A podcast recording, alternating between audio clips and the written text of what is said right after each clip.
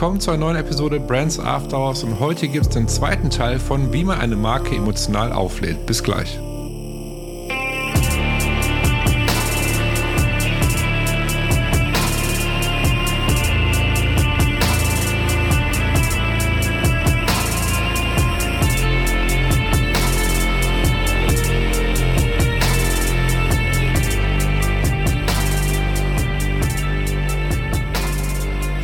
Dabei seid zu einer neuen Episode Brands After Hours und wie gerade schon vom Intro erwähnt, gibt es heute den zweiten Teil mit Bob Hart, wie man eine Marke emotional auflädt. Falls ihr den ersten Teil bisher noch nicht gehört habt, also der letzte Woche Freitag erschienen ist, solltet ihr auf jeden Fall das zuerst tun, bevor ihr euch diese Episode anhört. Für die, die sich die erste Episode bereits angehört haben, wünsche ich euch jetzt viel Spaß glaube halt, also ich glaube bei diesen Archetypen, da hast du oftmals das Problem, ähm, vielleicht auch im B2B, mh, hm, dass du, äh, wie, sag mir nochmal, wie viele Archetypen gibt es? Ich habe das jetzt nicht mehr. Die Gänge sind zwölf, zwölf sind so die gängigen genommen, es gibt aber weitaus mehr. Ja. Äh, zwölf sind so die gängigen, die genommen werden. Und da hast du, glaube ich, ähm, gerade, oder wenn wir jetzt mal von B2B sprechen, Mhm. Und ich glaube, das ist ja vielleicht äh, für manche auch ein relevantes Thema. Ähm, dann hast du ja noch mal ganz andere ähm, Entscheidungsstrukturen auf Kundenebene. Das heißt, du hast ja der Entscheider ist ja ganz oft nicht der Nutzer von deiner Leistung, von deinem Service. Und ähm, da, wenn du da die Möglichkeit hast, zu differenzieren in deiner Kommunikation, dann sind zwölf Archetypen super. Wenn du aber die Möglichkeit nicht hast, zu differenzieren in deiner Kommunikation und irgendeine mhm. Schnittmenge finden musst, dann würde ich eher dazu tendieren, vereinfach, noch vereinfachendere Modelle zu nutzen und zu sagen, okay, wir, wir reduzieren das Ganze so ein bisschen. Vielleicht mhm. kann man das aber auch verknüpfen und verschiedene Modelle dann einsetzen und sagen, guck mal, wir haben hier eine allgemeine Kommunikation, aber wir haben auch eine kanalspezifische Kommunikation. Und da kann man dann vielleicht wieder ein bisschen mehr Richtung Archetypen gehen.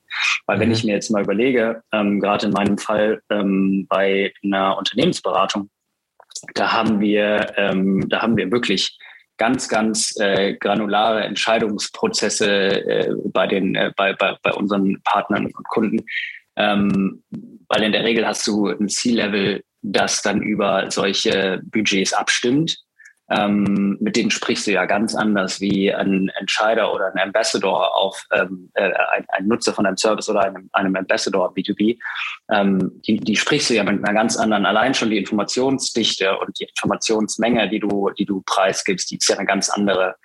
Ähm, aber auch die Art der Kommunikation und ähm, da ist es dann wirklich sinnvoll zu sagen, hey, wir nehmen vielleicht einfach mal zwei Modelle und ähm, kombinieren diese Modelle e-, einmal auf High-Level-Kommunikation und das ist so unser Grundtonus, äh, wonach sich dann auch eventuell die Phonetik richtet, ähm, der Tone of Voice richtet. Aber vielleicht haben wir aber auch ähm, inhaltlich nochmal gesehen ein bisschen andere Ansprachen auf äh, anderen Ebenen und da könnten wir uns dann von den, äh, den zwölf bei den zwölf Archetypen bedienen. Ich glaube, das ist so, das ist ein super individuelles Thema und das muss man sich auch jedes Mal wenn man ein neues, neues Produkt hat, eine neue, eine neue Brand hat, muss man sich das auch jedes Mal nochmal genau anschauen und schauen, was passt denn hier. Wichtig ist nicht einfach nur ein Modell zu nehmen und das überall einfach anzupflegen, äh, zu implementieren und ähm, das dann zu verwenden. Deswegen glaube ich, dass die Fülle an Instrumenten und Modellen, die uns zur Verfügung stehen, was hier Marke, was Marken, was den Markenbildungsprozess angeht, immer ähm, jedes Mal neu gedacht werden muss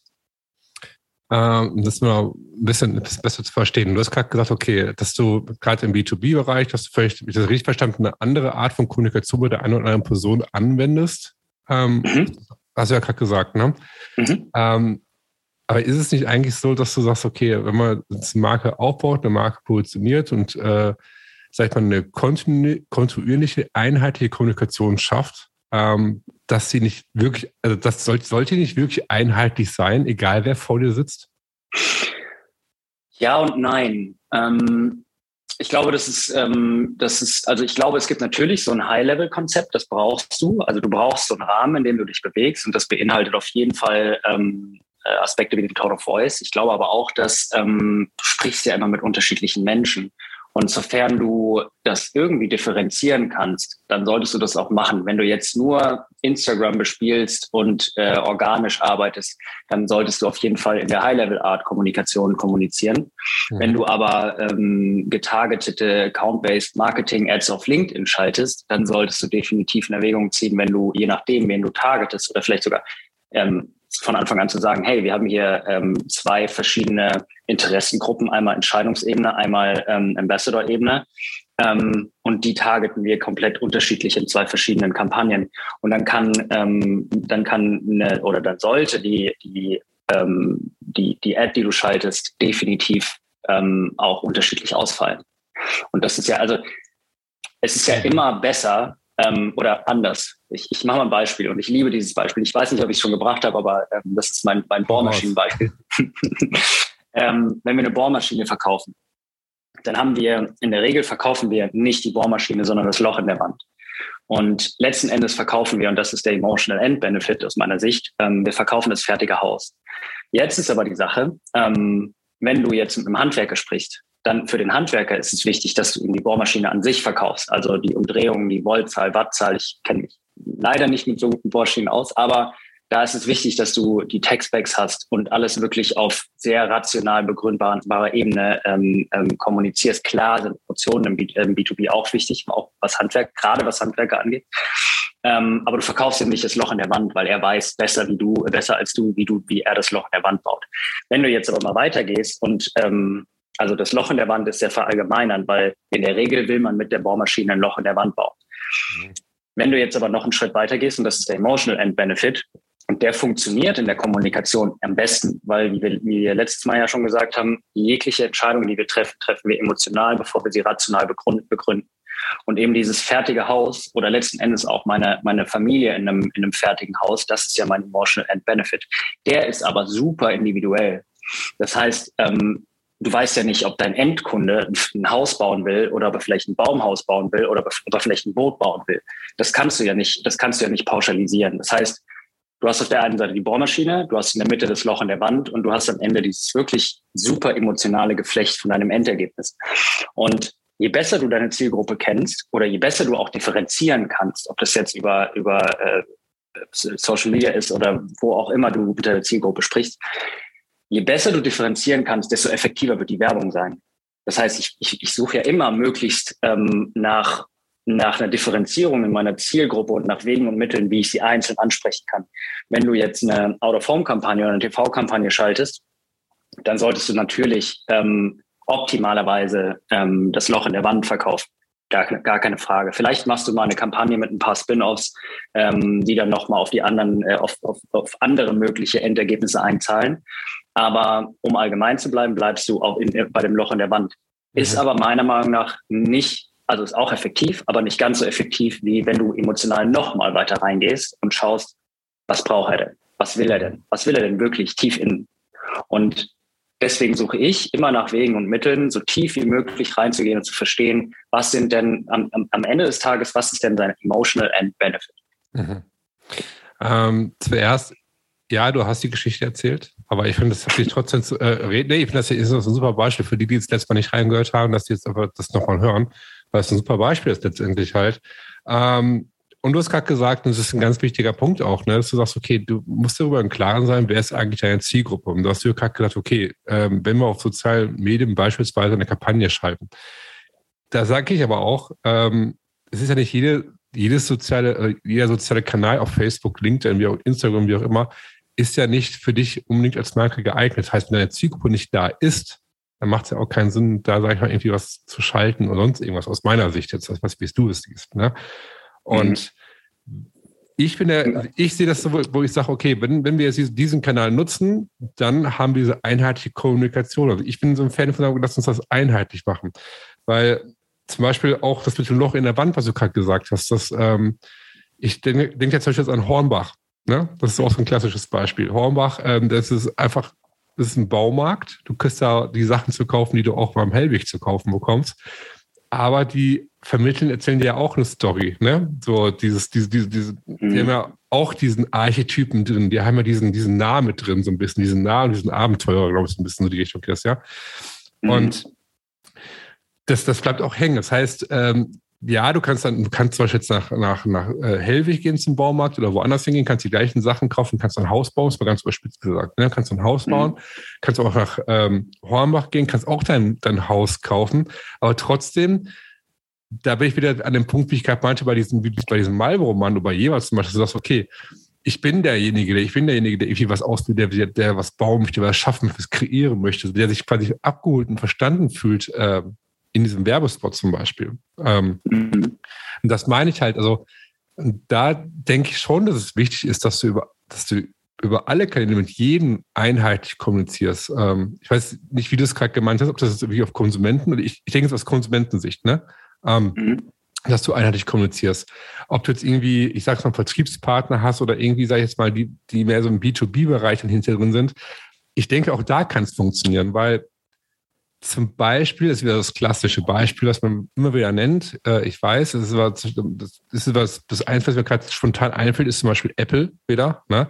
Ähm, ich habe die Erfahrung gemacht, dass du eigentlich immer die also einen gleichen Lifestyle, Lebensstil, ähm, Kultur erlebst, egal in welchem Kontaktpunkt du bist, ob du im Apple Store bist, ob du äh, dir die Präsentation, die Keynote anguckst, ob du ähm, was, was, was ich, also zum Beispiel ich, wenn ich jetzt bei, bei Apple anrufe, ne, dass du, da bist halt in diesen, dieser Business-Hotline drin, wo du für Business bestellen kannst, ähm, wo ja schon mehr diese B2B-Ebene ist, sagt man. Da bin ich jetzt nicht derjenige, der, der im Apple Store kommt und sagt, ich kaufe jetzt ein iPod und äh, willst ein schönes iPhone haben, was weiß ich, bin total hip und cool und keine Ahnung, sondern ich rufe ja an als, als B2B-Person, also als, als Unternehmen und möchte, okay, mir Geräte kaufen, in dem Fall ein Mac, ne?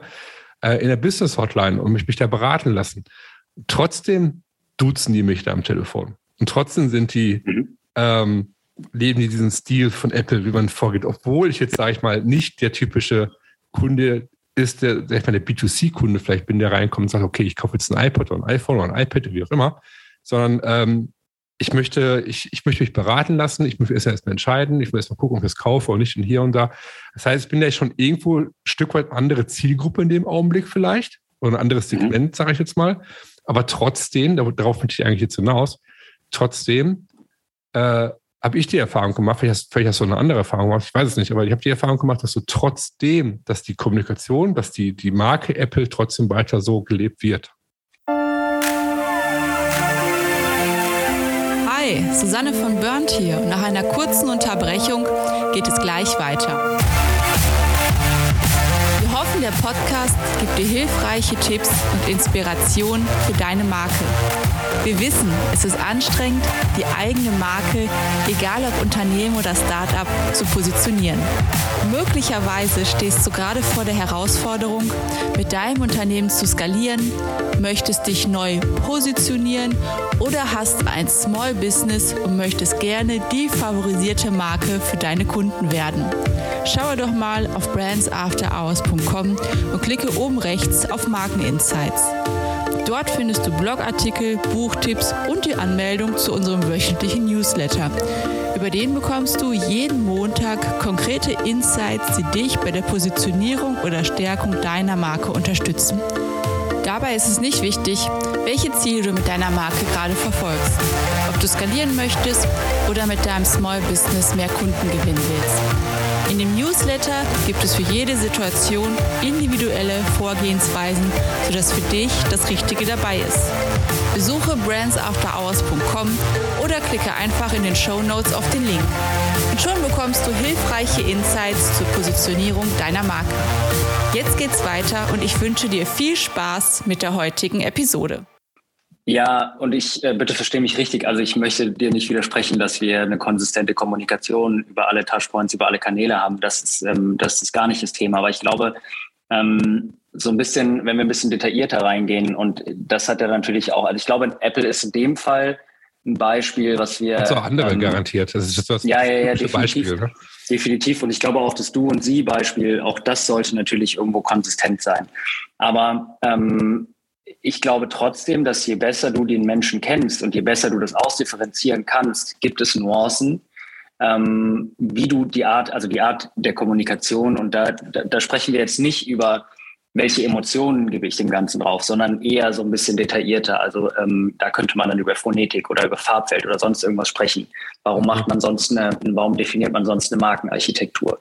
Mhm. Und wenn wir jetzt mal auf mein Lieblingsbeispiel zurückgehen und die, äh, die Automarken oder eine Automarke uns anschauen, da hast du ja auch auf Produktebene, und das meine ich, glaube ich, ich glaube, vielleicht lässt es sich damit ganz gut erklären. Du hast ja zwar markenweit eine allgemeine Art und Weise, wie du kommunizierst. Aber du verkaufst ja einen äh, Dreiergolf anders als einen Phaeton. Mhm. Und ich glaube, das ist so, das ist ein sehr, sehr gutes Beispiel, was du im B2B viel stärker hast als im B2C ähm, oder bei, bei, bei irgendwelchen kleineren Marken, die, die verschiedene Produktkategorien abdecken.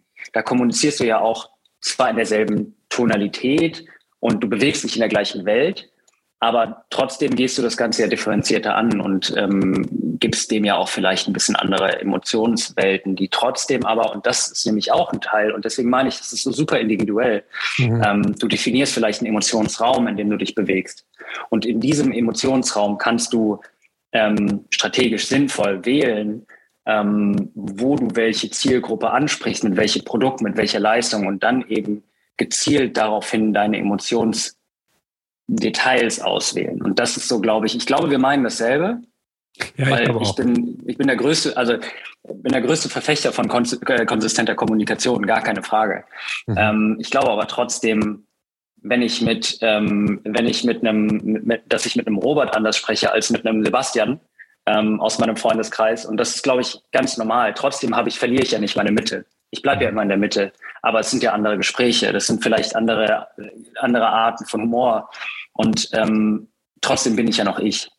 Und das ist halt, ich glaube, das ist so die, die, Kunst und das ist so der Spagat, den man, den man finden muss. Ähm, bleib in deiner Mitte, egal ob als Mensch oder als Marke, aber trotzdem hast du ja deine eigene Art und Weise, wie du mit unterschiedlichen Menschen umgehst und interagierst. Mhm. Und auch andere Dinge, mit, über die du mit Menschen lachst. Und ich glaube auch Humor ist ein ganz, ganz wichtiger Faktor. Also ähm, wenn man jetzt auf unterschiedlichen Märkten sich befindet, dann ist ja in dem einen Land vielleicht ein ganz anderer Humor als in dem anderen Land. Mhm. Und deswegen die Sprache, die ich verwende, ist zwar abgesehen von der die Sprache an sich, also wenn es jetzt Englisch und Deutsch ist, ist eine andere, aber ähm, die Art und Weise, wie ich spreche, bleibt ja die gleiche. Nur die vielleicht die Dinge, die ich erzähle, sind ein bisschen anders. Mhm. Ja, du kannst, also ich finde das auch immer ein super Beispiel. Also du kannst ja Marke, es ist kannst du ja eigentlich als, als Person sehen. Irgendwo. Ne? Mhm. Also, das ist ja wirklich, wie du gerade gesagt hast. Ähm, was sag ich mal, ob du die Person magst, ob du die nicht magst, wie die Marke, wie die Person kommuniziert, wie sie mit dir spricht, wie sie mit dir umgeht. Also, das, also Marke ist eine Person sehr, sehr ähnlich, das mein, also meiner Erfahrung nach auch irgendwo. Ne? Mhm. Ähm, ich denke auch, dass wir beide schon das Gleiche meinen, definitiv. Ähm, das war, was ist das, glaube ich, schwierig halt, dass du, wenn du etwas versprichst oder dich als etwas ausgibst als Marke, wie du kommunizierst, wie du, wie du, wie du wahrgenommen werden möchtest und dann aber in der einen oder anderen Situation vielleicht auch, okay, da müssen wir uns vielleicht ein bisschen anders verhalten, sage ich jetzt, ich sage jetzt mal als Beispiel, ne? Ähm, ist das wirklich ein sehr, sehr spannender Graph, wie du gerade gesagt hast. So, und da sind wir an dem Punkt der Glaubwürdigkeit, das meine ich halt, weißt dass du halt, wenn du es dann dich komplett verstellst, dass du, das, glaube ich, finde ich schwierig. Ja, und das soll, das soll man ja auf gar keinen Fall machen. Ich glaube, ein ganz guter Nordstern dafür ist, ähm, und das äh, spüre ich jetzt auch immer wieder in meinem Bekanntenkreis, ähm, und diese Frage stelle ich mir auch sehr oft als, als Mensch so, hat mein Gegenüber ein gleiches Werteset? Mhm. Ja, genau. Wenn, wenn das der Fall ist und ich mich auch immer in diesem Werteset bewege, dann ist auch mal wenn man mal stolpert in der Freundschaft, dann ist das auch kein Problem, weil man findet wieder zusammen, weil das gibt einem so einen Rahmen, diese Leitplanke vor. Und ich glaube genauso. Was du gerade gesagt hast, wenn wir am Anfang, ne, dass, ja, dass man quasi ja. mag, was zeigen kann auch. Genau.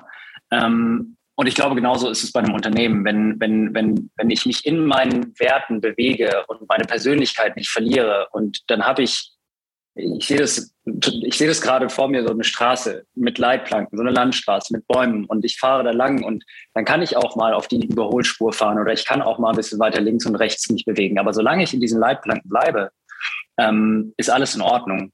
Und diese Leitplanken, ich glaube, die gilt es für jeden, für jede Marke, für jeden Marketier, für jeden Brandmitarbeiter, ähm, rauszufinden, wie weit kann ich davon abweichen, wie weit sollte ich das vielleicht nicht tun.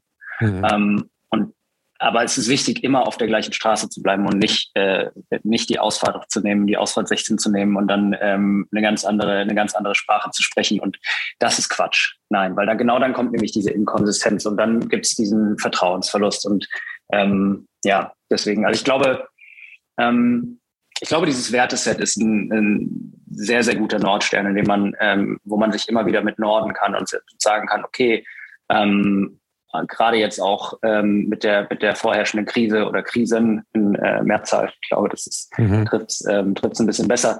Ähm, wie verhalte ich mich da? Und da kann es ja auch von Krise zu Krise unterschiedlich sein, weil ob man, jetzt, ob man sich jetzt zu einer Corona-Krise äußert oder zu einer Ukraine-Krise, ähm, das sind ja auch nochmal Entscheidungen, die, die getroffen werden müssen, die komplett unterschiedlich betrachtet werden.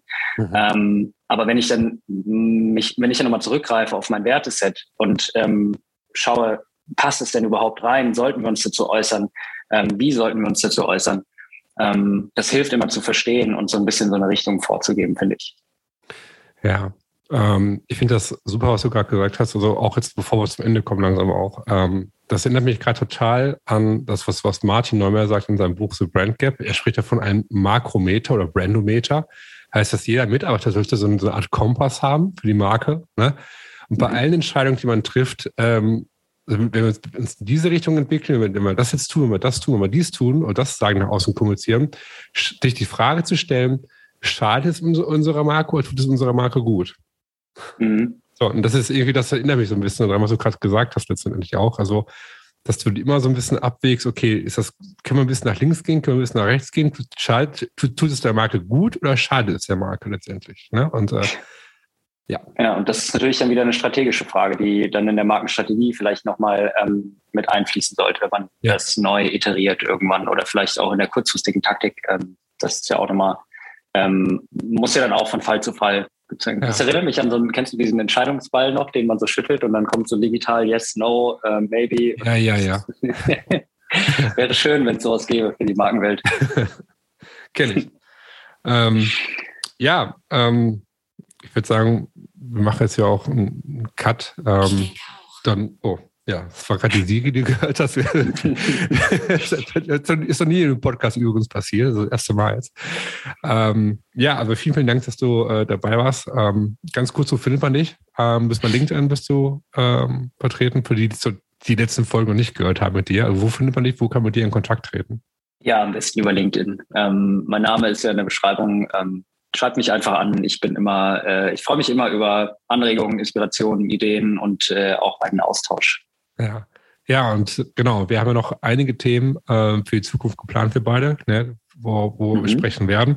Und für die, die jetzt gerade zuhören, wenn ihr ähm, bestimmte Themen habt, worüber ihr gerne mehr erfahren möchtet oder sogar möchtet, wo, Bob und ich drüber sprechen sollen, zu, äh, uns darüber austauschen sollen, ihr könnt auf die äh, Webseite Marken nach Feierabend gehen. Da findet ihr ein Kontaktformular und da könnt ihr eure Themenwünsche hinterlassen. Und da werden wir natürlich darauf eingehen und werden das berücksichtigen und werden daraufhin äh, eine Episode aufnehmen.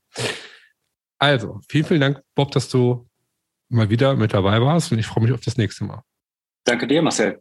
Hab ein schönes Wochenende. Du auch. Ciao, ciao. Das war der zweite Teil mit Bob Hart und wie man eine Marke emotional auflädt. Und wenn du zum ersten Mal in diesen Podcast reingehört hast, würde ich mich wahnsinnig freuen, wenn du diesen Podcast abonnierst und beim nächsten Mal wieder mit dabei bist. Das hilft mir, mit dem Podcast zu wachsen, damit noch mehr Startups wie du von diesem Podcast erfahren. Schön, dass du dabei warst und bis nächste Woche. Ciao.